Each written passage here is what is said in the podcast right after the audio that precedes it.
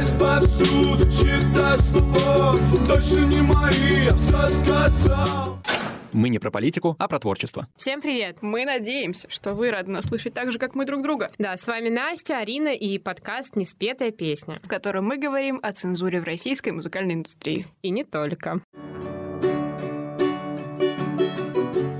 Ну что ж, первый сезон нашего подкаста движется к своему логическому завершению. Мы, кажется, обсудили все самые важные, актуальные истории, связанные с запретами и ограничениями музыкантов. Но остался еще один животрепещущий вопрос. Как нам, слушателям, реагировать, когда отменяют концерты, обновляют список экстремистских материалов и прочих ситуациях? Да, мы часто говорили о том, что множество моментов остаются непонятными и редко поддаются логике именно в коммуникации между политиками и музыкантами. Но я, например, знаю о случаях, когда и обычных пользователей социальных сетей штрафовали штрафовали за то, что они репостили на личные страницы запрещенные песни. Например, э, информационно-аналитический центр «Сова» в 2020 году публиковал как минимум две новости о том, что минимум двух людей привлекли к административной ответственности за трек «Ботинки» пан-группы FPG. У одного человека песня просто была добавлена в аудиозаписи, а второй репостнул весь альбом группы к себе на страницу. А я пару лет назад была подписана на паблик 2517 и точно помню пост группы о том, что их подписчикам приходили штрафы и административные протоколы протоколы за репосты песни «Дым», которая признана экстремистской. Более 20 человек сообщили тогда об этой проблеме группе. И даже сумму штрафов называли от 1 до 3 тысяч рублей. Если открыть этот пост сейчас, то до сих пор в комментариях есть несколько фото с подтверждениями этого всего. Группа до этого просила в постах использовать э, песню лично, не распространяя, но, видимо, понятие лично у всех свое. И чтобы не оставлять все эти вопросы без ответа, мы вновь пригласили к нам юриста в области медиаправа Алену Денисову, которая, мы надеемся, подскажет, к чему нам быть готовыми.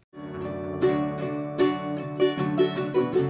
Добрый день. Здравствуйте. Все никак не могу понять. У нас существует список Минюста с перечнем экстремистских материалов, где более пяти тысяч позиций. Изучить их все, конечно, очень сложно. Навигация на сайте также не самая удобная. Получается, что всех запрещенных песен и исполнителей мы знать не можем. Как понять, что можно постить, что нельзя, как можно оспорить наказание, когда накладывается на тебя, например, конкретные денежные штрафы? Оспорить можно, в принципе, все, но здесь очень сложно будет, потому что фиксируется факт распространения. Если контент находится в списке запрещенного, то вы тут как доказываете, не доказываете, что там сидели не вы за компьютером, да, что это не вы заходили, что у вас украли аккаунт. На практике, к сожалению, это бесполезно. Есть такой принцип в праве, что незнание да, закона не освобождает от ответственности. По идее, да, в идеале, как это видит законодатель, мы должны, а, каждый вообще, будучи просто пользователем сети интернет, по идее ознакомиться с этим перечнем и держать руку на пульсе, бывает бывают и СМИ, э, будучи профессиональными распространителями информации, обжигаются на том, что, например, не знали, что какой-то контент входит в этот реестр, а, в этот список, и распространяют его. Поэтому как бы пользователь здесь э, практически все, все ложится на его, э, как бы это его зона ответственности. Это его гражданский долг, условно, да, знать и понимать, что в этом реестре находится, чтобы не распространять это никаким образом. Причем Понятно,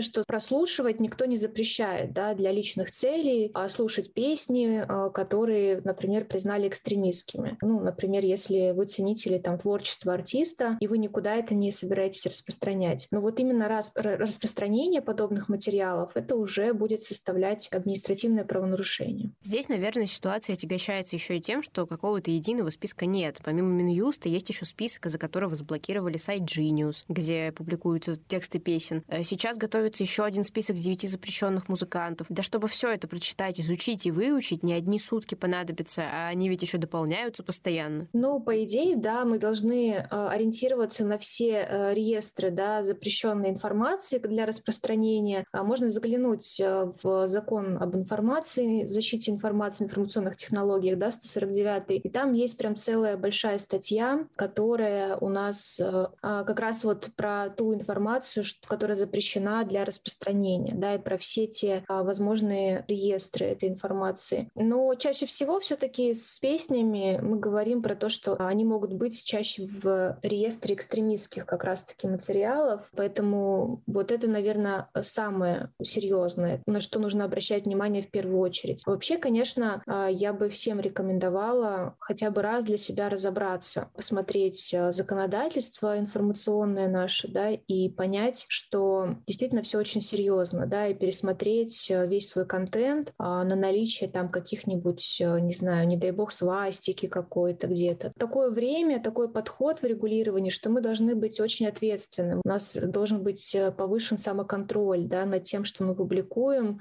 При этом все-таки можно без каких-то самоцензурных практик все равно придерживаться правовых принципов. То есть никто не отменял свободу слова, да, но она сейчас ограничена в силу разных причин, да, есть разные у нас законы и там фейковая информация, и дефамация, которые нас ограничивают в распространении, но мы должны понимать, что, к сожалению, вот вся ответственность конечная, да, ложится на нас, как на пользователей. Наверное, на сегодняшний день а, не разбираться в этом, не понимать, ну, как бы абсолютно нельзя, да, потому что очень большие риски оступиться, наступить на грабли. А ведь музыкальные концерты — это тоже своего рода распространение. То есть, допустим, отменяют концерт группы или музыканта, чьи треки были признаны экстремистскими или по любой другой причине. Влечет ли это какие-то последствия для слушателя, который на этот концерт пришел? А, нет, слава богу, конечно, такого нет. Это было бы совсем, совсем жесть. А если бы еще сами зрители, сама аудитория как-то страдала из-за этой истории. А, нет, здесь как раз-таки вся ответственность ложится на организатора. Именно организатор а, несет все издержки, связанные с а, отменой концерта, как я уже говорила, вплоть до возврата стоимости билетов. Это все по закону о защите прав потребителей. Каждый э, такой зритель имеет право вернуть билет и получить обратно деньги, да, потому что подобные ситуации отмены — это, конечно же, не форс-мажор, но, тем не менее, Отчасти, да, это может считаться как э, событие. Вот у нас э, в праве есть понятие факты и события. А событие — это то, что происходит независимо от воли сторон, да, и влияет как-то на их договорные отношения. Покупая билет у организатора, мы заключаем договор, да,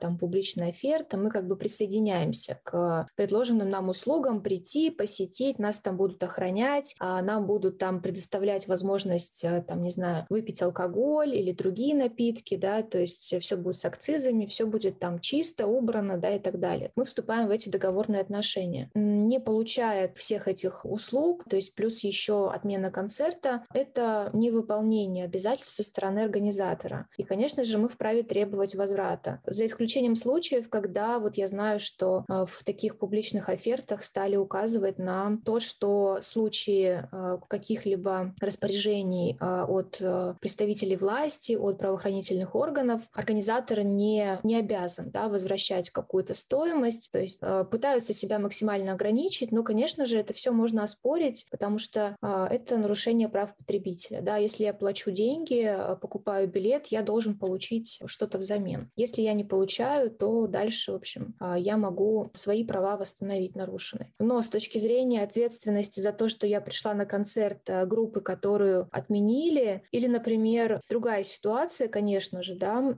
которая более может быть опасной. А, и здесь э, есть уже случаи, прецеденты, когда некоторые песни музыкальных групп а, признавали экстремистским контентом. Из недавних обновлений в списках, кстати, 23 ноября 2021 года песню группы порнофильмы «Нищих убивай» признали экстремистской и запретили на территории России. Вряд ли все население нашей страны успело об этом узнать, за исключением преданных фанатов и тех, кто в теме. И как раз-таки, если не знать о том, что эта песня относится к экстремистским материалам, и при этом прийти на концерт, где ее будут исполнять, артист точно несет ответственность за распространение этих экстремистских материалов. С этим все понятно. В таком случае и слушатели, которые будут снимать видео на этом концерте и выкладывать их в соцсети, ну, в том же обвинят, получается. Вот здесь нужно э, сделать оговорку, да, что это очень э, серьезный такой вид информации, который запрещен абсолютно для всех к распространению, начиная от журналистов, заканчивая обычными пользователями сети интернет, и артистов тоже это касается. Поэтому вот было бы правильнее и честнее со стороны артистов и музыкальных групп, понимая, да, что данный, там, данная песня находится в списке экстремистских материалов, а просто а, не исполнять ее на концертах, чтобы не подставлять э, своих зрителей, а не подставлять себя, потому что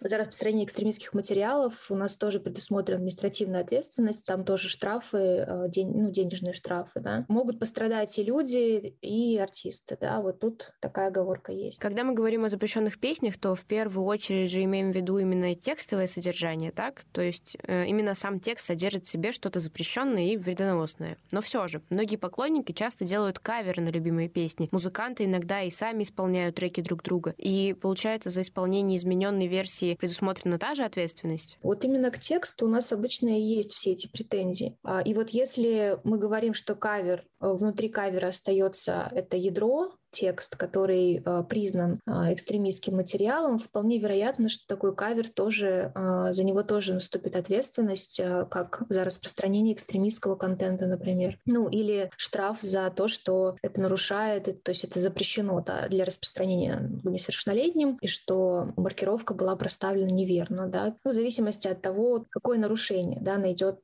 применитель, э, и будет ли это в экстремистских материалах или не будет. То есть то, что у вас кавер это не защищает от э, возможных э, санкций. Это мое мнение, просто основано на тех процессах, которые происходят, и, на тех э, подходах, которые применяются вот со стороны как раз правоохранительных органов, судебных. Поэтому тоже довольно опасная такая зона. И все видео, снятые под эти треки, тоже под это правило попадают. Тут, наверное, без разницы, где именно потанцевать под нее в прямом эфире в Инстаграм, ТикТок снять или как обложку на видео в Ютубе поставить. Все тоже распространение обвинения и те же штрафы. Конечно, конечно. Видео, внутри которого эта песня, да, которая признана запрещенной, например, это уже основание. Более того, если само видео также нарушает э, требования маркировки, там, не знаю, э, как были случаи, сейчас э, не вспомню вот прям по именам, по артистам, но когда э, видеоклипы тоже блокировали э, в Ютубе. А мы подскажем, у Хаски заблокировано четыре клипа, это поэма о родине, пуля Пуля Дура Пироман 17 Иуда. А, также заблокированы все фанатские клипы под песню Оксимирона «Последний звонок», а у ЛСП заблокирована «Монетка». Ну, это самые известные случаи. То есть здесь уже срабатывают... То есть понятно, что когда концерты офлайн, да, там одни механизмы а, отмены, а когда мы говорим про интернет, а, там все даже проще, потому что все эти инициаторы, чаще это прокуратура тоже, ну, иногда, вот я говорю, омбудсмены, какие-то заинтересованные лица, кому это не нравится, да, а, кто не согласен с концертом или там с клипом, а, они инициируют обращение, а, в общем-то, в Роскомнадзор. Ну, Роскомнадзор дальше через операторов связи, либо хостингов он блокирует доступ. Ну и, собственно, все. Тем более сейчас, когда мы говорим про новое регулирование социальных сетей в России, у нас появился владелец социальной сети, новый субъект, который должен сейчас вести мониторинг на нарушение нарушения, в том числе законодательства о защите вот, несовершеннолетних от вредной информации. Более того, а, у нас есть закон о приземлении, так называемый, когда все эти а, соцсети зарубежные, иностранные должны открывать а, представительство в России. Как раз-таки для того, чтобы, как правило, до, до этой, как бы до нового регулирования была ситуация, когда есть предписание Роскомнадзора, но не все соцсети его выполняли, да, потому что у них юрисдикция другая, там, например, американская юрисдикция юрисдикции, да, у того же YouTube. А, поэтому где-то они шли навстречу, где-то нет. А вот подобные меры, да, новые инициативы, если они действительно а, соцсети откроют свое представительство, что будет очень любопытно, то действительно уже не получится сослаться на другую юрисдикцию, придется а, следовать указаниям да, регулятора и блокировать а, всю ту информацию, которая считается а, распространяемой с нарушениями либо запрещенной. Вот, поэтому действительно здесь и касается и видео, и каверов, и ремиксов. Э, то есть здесь может быть довольно э, такое расширительное на практике э, правоприменительное толкование всех этих запретов. К сожалению, вот такая тенденция есть, да. Мы сегодня много говорим о личной ответственности каждого человека как за контент, который мы потребляем, так и за тот, который сами распространяем. Алена, может быть, вы могли бы перед завершением выпуска дать нам краткую рекомендацию, что делать, чтобы точно не попасть в просак? Тут надо быть действительно, ну вот повышать цифровую грамотность, правовую грамотность, интересоваться, смотреть. Сейчас очень много а, разных ресурсов, которые адаптируют сложные тексты а, законов, а, закон об информации в частности. В простой форме рассказывают о том, как пользоваться пользователю себя вести в интернете, чтобы не нарушить законодательство. Я бы вот очень рекомендовала слушателям э, действительно заняться этой стороной контента, да, не только творческой, но и э, пересмотреть весь свой контент, э, все свои публикации вот на предмет э, наличия или отсутствия каких-либо нарушений. Это очень полезно в условиях той реальности, в которой мы живем, да. Я бы сказала жестокой реальности, которая заставляет нас держать руку на пульсе. Спасибо, Алена. Да, спасибо. Всего доброго. Thank you. Сегодня мы вместе с Аленой Денисовой разобрались в том, как обезопасить себя от штрафов и правонарушений за использование и распространение запрещенных песен любимых артистов. Хотелось бы сказать, что мы обсудим в следующем выпуске, но, как говорится, все хорошее имеет свойство заканчиваться. Знаешь, я думаю, что нам всем теперь точно есть о чем подумать на досуге. Ну, и чем заняться. У нас все-таки еще список экстремистских материалов, 5000 позиций не изученный. Давай ты займешься этим сразу после того, как мы попрощаемся. Тогда последнее слово. Слушайте музыку, будьте бдительны. И помните, что мы с вами не про политику, а про творчество. С вами были Настя и Арина в подкасте «Неспетая песня». Всем пока! Здесь повсюду чьи-то слова Точно не мои, все сказал Когда-то был большим, но теперь устал Утонул в море ран, утонул в море ран Благодарим группу «Тима ищет свет» за разрешение на использование трека «Слова» в качестве музыкального оформления.